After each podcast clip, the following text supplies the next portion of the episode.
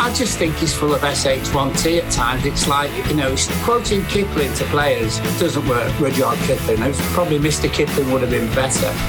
OTB AM, live weekday mornings from 7.30 on the OTB Sports app.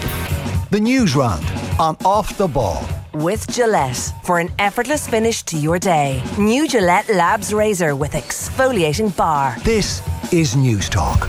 Now then, you're welcome along to the show. It's Joe Molloy with you this evening. So, horrific events in Texas, as we've just been hearing about again. Steve Kerr of the Golden State Warriors has, uh, not surprisingly in some respects, become one of the most prominent voices on this issue in the past 24 hours. John Gonzalez of The Ringer is going to join us around half past seven to uh, chat through all uh, aspects of this rather dreadful story. Uh, European Cup final on Saturday. Keith Wood Liam Toland with us after 8 o'clock to preview. We will be talking to Amy Broadhurst and Lisa O'Rourke, our uh, two new world champions in boxing. They joined very select company in Kellie Harrington, Katie Taylor, and Michael Conlan as world champions. That is it, just the five of them now. And also on the football show, well, it was probably around this time 20 years ago, Tommy Gorman must have been a bit nervous because he was prepping for an interview which uh, he knew would have been watched by the whole country with uh, razor like attention. So, Tommy Gorman is going to join us 20 years on from his interview with Roy Keane. Really looking forward to that conversation with Tommy uh, just after nine o'clock. I have not seen this interview in, well, precisely 20 years. So um, I'm looking forward to getting his memories of it. We'll play you some of the more memorable moments. 53106, the text number. We're at Off the Ball on Twitter. Carl is here in studio. Carl, how you doing? Hi, Joe. Arthur O'D uh, with us as well. Arthur, hello. How are you? I'm very well. So, uh, Tommy Gorman, you were on to Tommy to book him for this piece after nine o'clock. I meant to watch the interview earlier in the day uh, but just other things conspired. So I'll, I'll find the time at some stage in the gaps here between the show as we build up to nine o'clock. But uh, what all I did see was the Bryan Dobson interview. I mean, if it was Watergate, he couldn't have brought any more gravity to it. It was heavy. It was. Uh, I mean, it was. It was a very, very serious introduction. I mean, and and, and you know, uh, rightly so under the circumstances, as we thought. And uh, then 35 minutes. The full interview is up on YouTube. I don't know Have you glanced back at it any time recently. Much like yourself, no. I do. So I was like everyone else. I was eleven at the time, but I distinctly. That's re- not like everyone else. No, not like everyone else. But I, like everyone else, I'm thinking back to I suppose when I was at the time. Yeah. But I and I distinctly recall the the seriousness or the gravitas around this being on. Was it was it on the six one news or was it just after? Like six one. That, I just remember that being must have been the whole six one actually, thirty five minutes, which is kind of just incredible in and of itself. It's just, but I do this. It was funny even then, kind of, because I mean, yeah, it, as there was a few big events around that time, but something about that was just very seismic the way it kind of engulfed everything. Mm.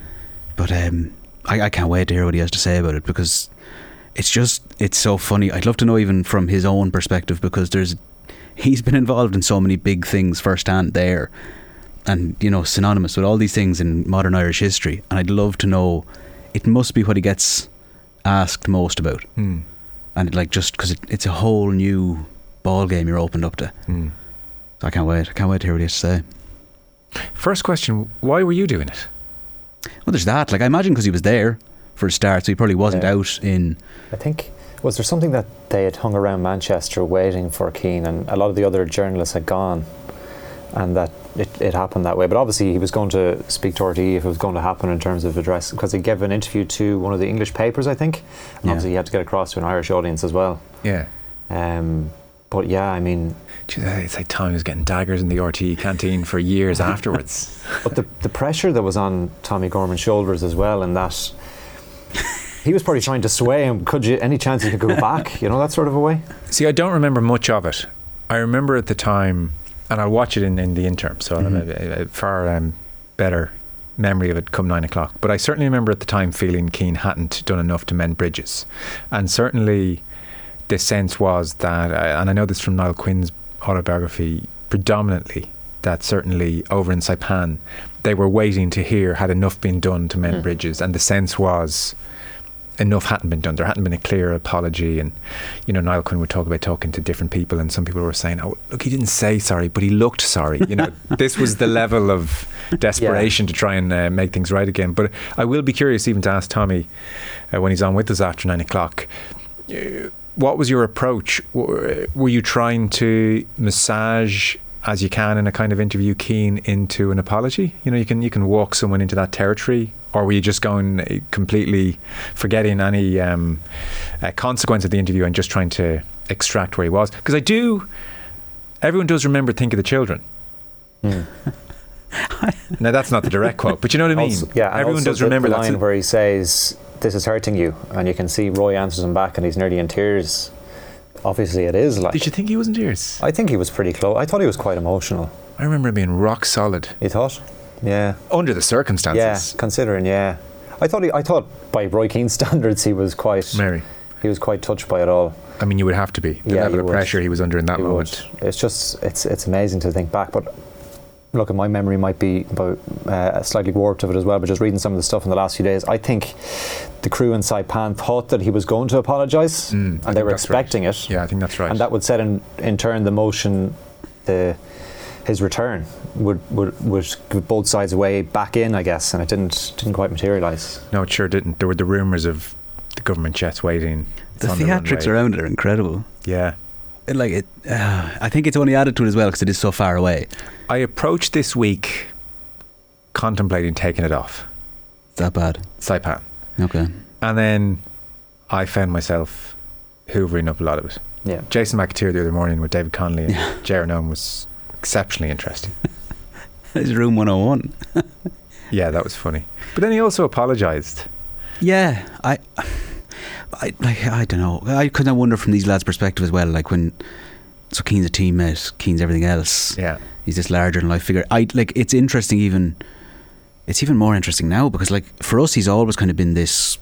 I guess for the last twenty five years, but it's interesting now that it's taken on that extra dimension that he's now the same sort of thing, seemingly in the UK. That he's, he's that he's he got this this this. It's just expanding out. He's he's bigger than ever. Yeah. They don't seem all that interested in Saipan though this week. No, They're well, not no, they're not. They're not. There's enough. I don't think so. Mm. But I, look, I don't know. I it's just it is just some sort of fruitless thing we're locked in, though, isn't it? It's, it's going nowhere. Nothing's going to. Nothing ever going to come out of it, though. We're never going to get any solution. We're just going to perpetually going over and back within it. We're at a point though now, maybe I'm in the minority, where it doesn't bother anyone that much anymore, does it? No, well, it shouldn't Well, bother anyone. Yeah, I think- so. You, you can have Tommy Gorman on and just uh, talk about this in a in a more like uh, slightly nostalgic air as opposed to grave consequences.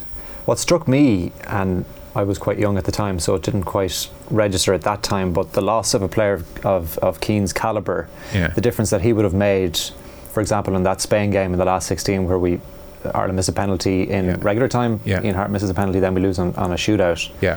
had Keane been there you would like to think we win that match I think that's fair. Yeah, and then it's South Korea I think in the quarterfinals yeah. if memory serves Now their You're passage thinking- through so it was definitely rigged, but uh, yeah, you'd, again you'd fancy Yeah. your chances. so Definitely. reflecting on it It's obviously a joke. Yeah.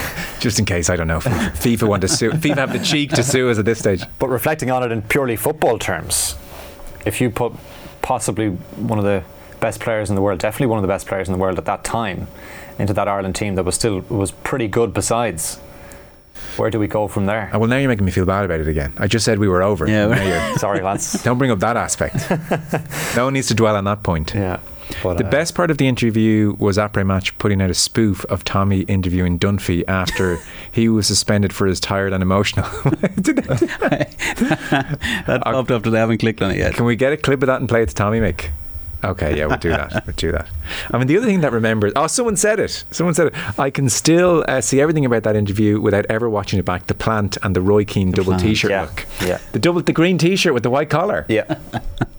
That green, that's that's embedded in there. That That's a image. statement. That's- yeah. That's a state. He wore green. More green. I, yeah. it's just, I still laugh from this perspective, from Tommy Gorman's perspective. Like, you're like, he's there doing Good Friday Agreement.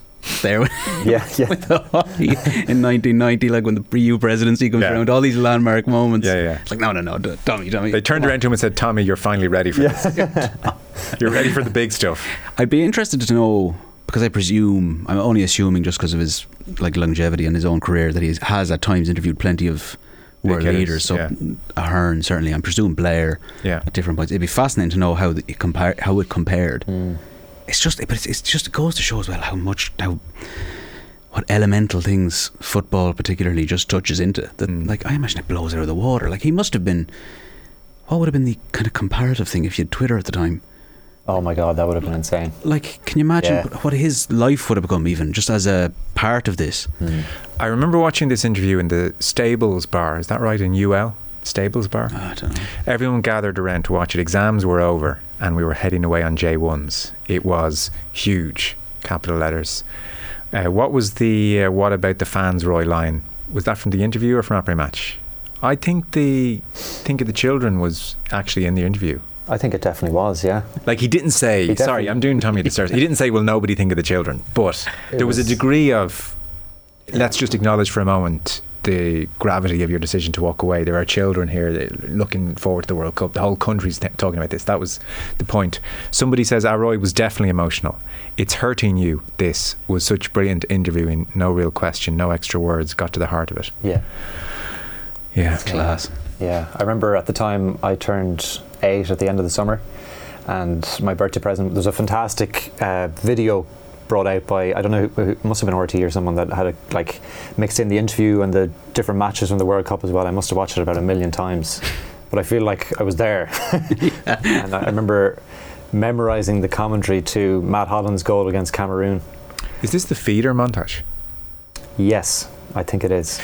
And they take a break in the middle, and Yes, and there's a song after every match. Jim Beglin Maloko says is on it as there's well. an injury, and, and, and they cut out the music, and Beglin says, "Oh, it's the big toe area. He's injured." Yeah, and there's there's a close up of a big a toe bell. being treated. That rings a bell. They used to play that for years afterwards. Yeah, yeah. like, I'm a night owl, so I'd be sitting there at two in the morning, three in the morning, pre-Twitter, like in 2005, Yeah.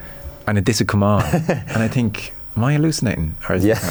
I couldn't check with anyone, obviously, if this Yeah, was on. But yeah. I think they kept playing that montage forever, Yeah. for a good while afterwards. Yeah, I watched that video millions of times. Feeder. I saw Feeder supporting the Stereophonics. It's a different era, Arthur. You wouldn't understand. it's a different time. Where was that? It's a different time. The point, Okay. naturally.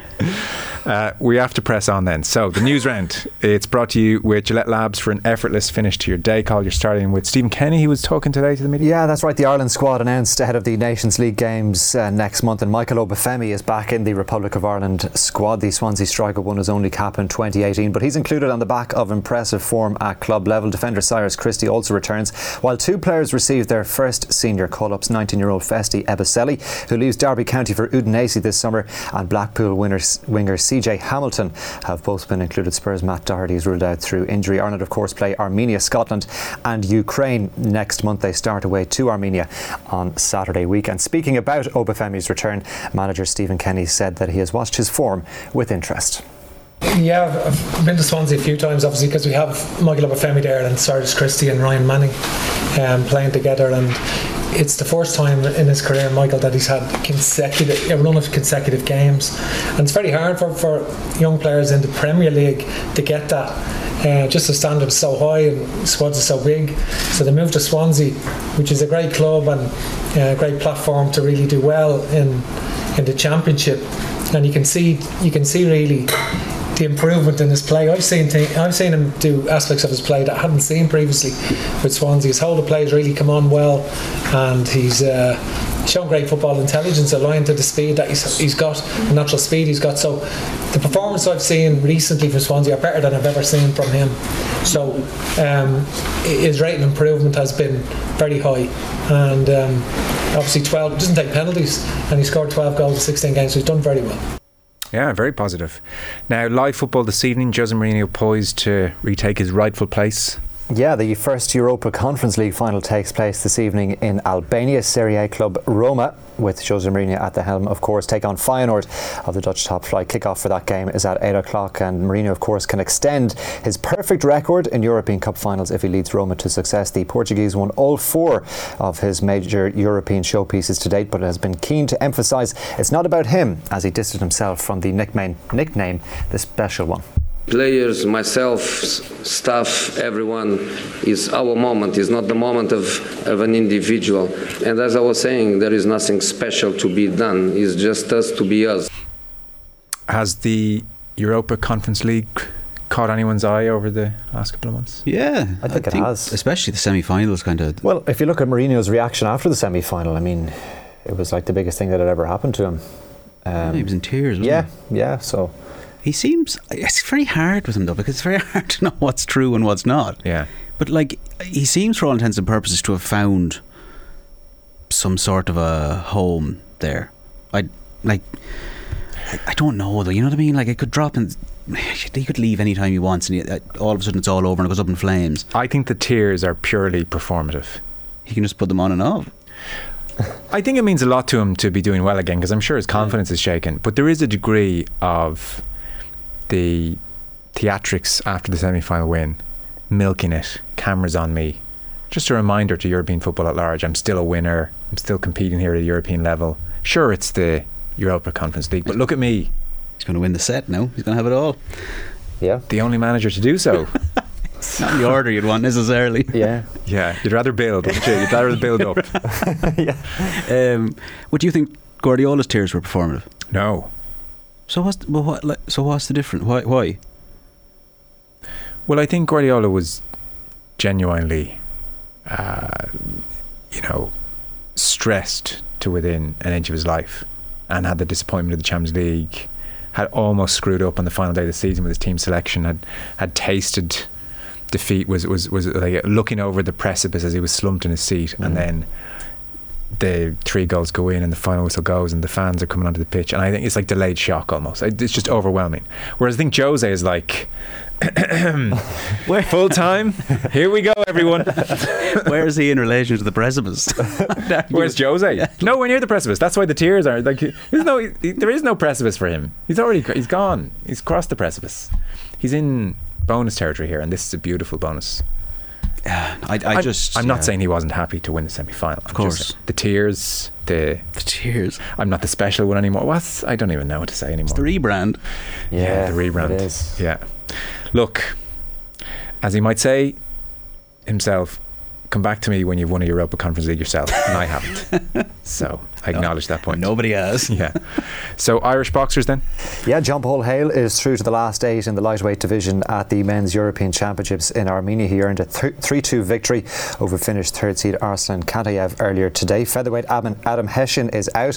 He suffered a split decision defeat to Vasil Oosteroy of Belgium today. And earlier th- this afternoon, in the afternoon session, middleweight Gabriel Dossen and flyweight Sean Murray both advanced to their respective quarterfinals. Just to say, after Wednesday Night Rugby this evening, we are belatedly, we were trying to get them earlier in the week and things didn't quite work out, but we certainly wanted to get them on the show one way or another because Amy Broadhurst and Lisa O'Rourke, as you saw last week, uh, world champions now. It was Katie Taylor, it was Kellie Harrington, it was Michael Conlan, and now Broadhurst and O'Rourke have joined the list. So Amy Broadhurst from Dundalk, Lisa O'Rourke from Roscommon, sister of Aoife, obviously, so don't mess with that family. Uh, Lisa by the way, is just 20. So Broadhurst is 25 and been pushing for a while now. Lisa's just 20. So you think she started boxing when her sister sort of half said to her, if you want to keep foot for foot, uh, she plays for Roscommon footballers Yeah. as well. Mm. You want to keep fit, why don't you come down and do a bit of boxing? When she was 14. So six years later, she's the world champion. That's unbelievable. and it's even even I don't know whether I heard last week or whatever, and fact like she hasn't really much experience, obviously to speak of in terms of. No, none. She was turning was- up hoping she won a fight. Was this her first World Championships? Mm. I don't think she's won even an elite Irish title yet. I just, I mean, to go in six years to do that is, is quite something. The uh, the other example, actually, I just came across it recently. I was watching a Nick Faldo interview, Of course, and uh, sure. it was a Saturday night. What would you? What else could I be doing? and Faldo was saying, Faldo, like A new was- one or an old one? Yeah, medium. Okay. And he was it's YouTube, you know. I'm about to watch a 20 year old interview with Tommy Gorman and Roy Keane. In No, that's fair. minutes. That's fair. But Faldo was from uh, humble enough beginnings, golf very expensive, yeah, council house, had no access to golf whatsoever. Got a set of clubs, and not a full set when he was 14, and went out in the grassy area in front of his house and just, and I can relate to this, I not to most did of the Faldo story, but just found like the artistry and the, and the different shots you can hit and the different lies. Just found himself experimenting. So he did that at 14. Six years later, he was taking down Tom Watson in the singles of the Ryder Cup at 20. That's I- something. I know nothing about his story. And, and that that was Watson Yeah. in '77 who'd beaten Nicklaus in at Turnberry in the the duel of the what was the duel of the Duel in the Sun. Duel in the Sun. I was in the duel of the Suns. Stenson Mickelson. Do you in it? You know yourself. uh, but in six years, 14. That's and then he's taking outstanding. down Watson, peak Watson. And tell me, like, is that completely the outliers? I know I, pre- it's a little bit like Ballesteros' no, sorry, it's not. It's, is similar. Isn't it's it? not completely the outlier. Ballesteros, yeah, uh, uh, teaching himself with just a three iron. It's probably the reason he was so good because he had to get loft on a three iron out of Yeah. sand. But there's there's loads of examples, amazing examples. Uh, Mick, you can double check it out there. But I think um, Larry Nelson uh, took up golf in his early twenties after being in Vietnam to help with the stress of it all. And I think he had broken par within three or four months Right, and went on to win majors right. and took so took it up in his twenties to just you know I think uh, there are courses for the armed forces around the states. I think Tiger Woods' father. That's how he was. How he, how he was a member of a golf course, and so Nelson did that and then um, won majors. So taking it up in your twenties and winning majors is pretty unique. So what? It, Twenty one years old. Mick's just checked. He took it up at twenty one. that's that doesn't really that that's completely I suppose an anomaly for any kind of sport. Yeah, it's just. yeah But what I wonder what that is. talent. Yeah, I know, but a talent for what? Like, and that's Golf. I know- yeah, talent for golf. Man. but what particular things? Surely they could have been harnessed for anything. Swinging a club, not- putts, holding putts. Uh, what particular things? I don't know. It's just. Uh, what do you mean? well, I mean, like, so if he'd taken up Tennis. hockey, tennis, whatever, is Unlikely. it just? I just wonder. I, I'm kind of. It's. I, we're probably getting into that tough enough um, or heavy scientific Yeah. thing there. Well, you probably have certain traits that are suited to the sports you've taken up. Yeah. He obviously had a propensity Yeah. for it, but like hell of a propensity. like. Well, that's yeah. Like Nuts. to get from 21 to world class, Yeah. like it just doesn't. It doesn't really happen Hmm. at all. It feels like some, a Malcolm Gladwell chapter, doesn't Yeah, it? that's exactly what I was thinking of. Um, but anyway, Lisa O'Rourke took up boxing at 14, world champion at 20. She's going to join us, as will Amy Broadhurst, and that's coming up after Wednesday Night Rugby, maybe about 20 to 9 or so. And we'll go to the French Open next. World number one Novak Djokovic is through to the third round. The Serb beat Alex Molchan in straight sets at Roland Garros earlier today. Third seed Alexander Zverev came from two sets down to beat Argentina's Sebastian Baez. 13 time champion Rafa Nadal plays Corentin Moutet of France this evening. Maria Sakkari, the Greek fourth seed, is out of the women's singles. She suffered defeat to Karolína Muchová earlier today. And Emma Raducanu lost her second round match in three sets to Alexandra Sasnovich. There's a few texts in. Keane, obviously, in this interview said, Take me back with incredulity, did he? As in, so did uh, Mick's nodding. So uh, presumably it was put to him, Would you go back, back. if, if the team w- were willing to take you back, kind of a thing? Okay. And then he starts saying, Take me back, take, Take me, me back, back." take me back. Someone says, Lads, reeling in the year's greatest moment. Somebody else says, Putting on my best Cork accent, take me back. Top TV also. Après match don't get enough credit for how quickly they would turn around the sketches, literally ripping the proverbial five minutes after the panel had finished. Amazing, says a texter. I mean, après match, It's unrivaled. truly genius. Yeah. And then one of those complete, like, again, it's one of those, probably one of those things that happens in some form or other in a lot of countries, but by the same token, probably isn't done nearly half as well in any. It's just one of those things that's kind of complete, it's a completely unique kind Yeah. of natural thing that sprouted up out of somewhere. And Where just, else would you get uh, after match taking over the third and fourth place playoff? know, I mean, that that's just that's just world class. How many of us turned That off is when so the match impressive. started? Yeah, yeah. I'll set my It's alarm for just- 46 minutes yeah. time. I mean, that's a stroke of genius. Yeah. Just unbelievable. What an amazing uh, quirk as well that like uh, probably the most vivid sports panel punditry panel in the history of television let alone just Ireland happened to coincide with that very match so it's like it- your geniuses your geniuses you get to feed off each other Yeah. and we get to watch this for 20 years Yeah. Just taking it, yeah. Where do you go with like that's kind of their unparodiable in certain way that panel like, and they're such strong, four such strong Ah, characters. it's amazing Like, imagine when we're in a room where John Giles could be seen as the ch- the quiet one. yeah no it's, it's, it's, uh, you couldn't there's there's no superlative for après match that you could Oh no, well, that would be going again, too far you know and and they would they, so often they would react. Not so often, but on occasion they would react to what had just happened. Yeah, yeah. It's They just they do it live some nights for sure. Oh, you know, and it's when they see when the crack, when the smiles are cracking and everything, like, and it's just. Ah, God. Yeah, What- what the ones, even where they overdub the lads in Oh, the yeah. studio. Quality. Yeah. Quality. oh man, And even some of the stuff which I, you know, like I don't know if um, the Joe Duffy's was everyone's cup of tea, but geez, there was a DVD one year and the Joe Duffy's featured prominently. Did you, do you know what that one is? vaguely. The three of them address up as Joe Duffy. Oh, I remember Mick talking about this. no kidding. The three of them dress up as Joe Duffy, and they'd be sitting beside each other. And every anecdote would start with, "There was a woman there who called into the show. She's from from Clontarf. she was always from Clontarf, you know." And, The uh, Clontarf thing rings a bell. and he yeah. would always he would tell the other Yeah. two the story. They'd stay as Joe Duffy, and he'd be like, "Oh, and she had a cat, you know, and the cat used to talk to her. He talked to her, did he?" And they just keep going. oh dear, One that distinctly sticks in my mind good times. all the time, and I just remember it was one of those things where it was. I think it was shortly after Pat Kenny had joined News Talk. And where whatever the show where it corresponded at twelve o'clock, where he just stopped, where the Angelus would have played. he just goes, and whatever the frenzied thing coming from the booth. just, I don't know why, it just stuck with me. Yeah. Incredible. So perceptive. If you're just tuning in, by the way, sorry, how we got onto all this is at nine o'clock we're going to talk to Tommy Gorman, who 20 years ago was uh, on the cusp of interviewing Roy Keane. I suspect feeling pretty nervous about this time 20 years ago.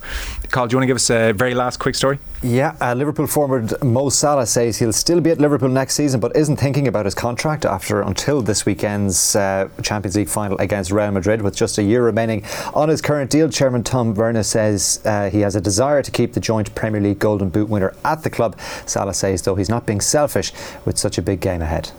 In my mind, I, I don't focus about the contract at the moment. It's uh, I don't want to be selfish at all. I, I even said about that like uh, two months ago or one month ago.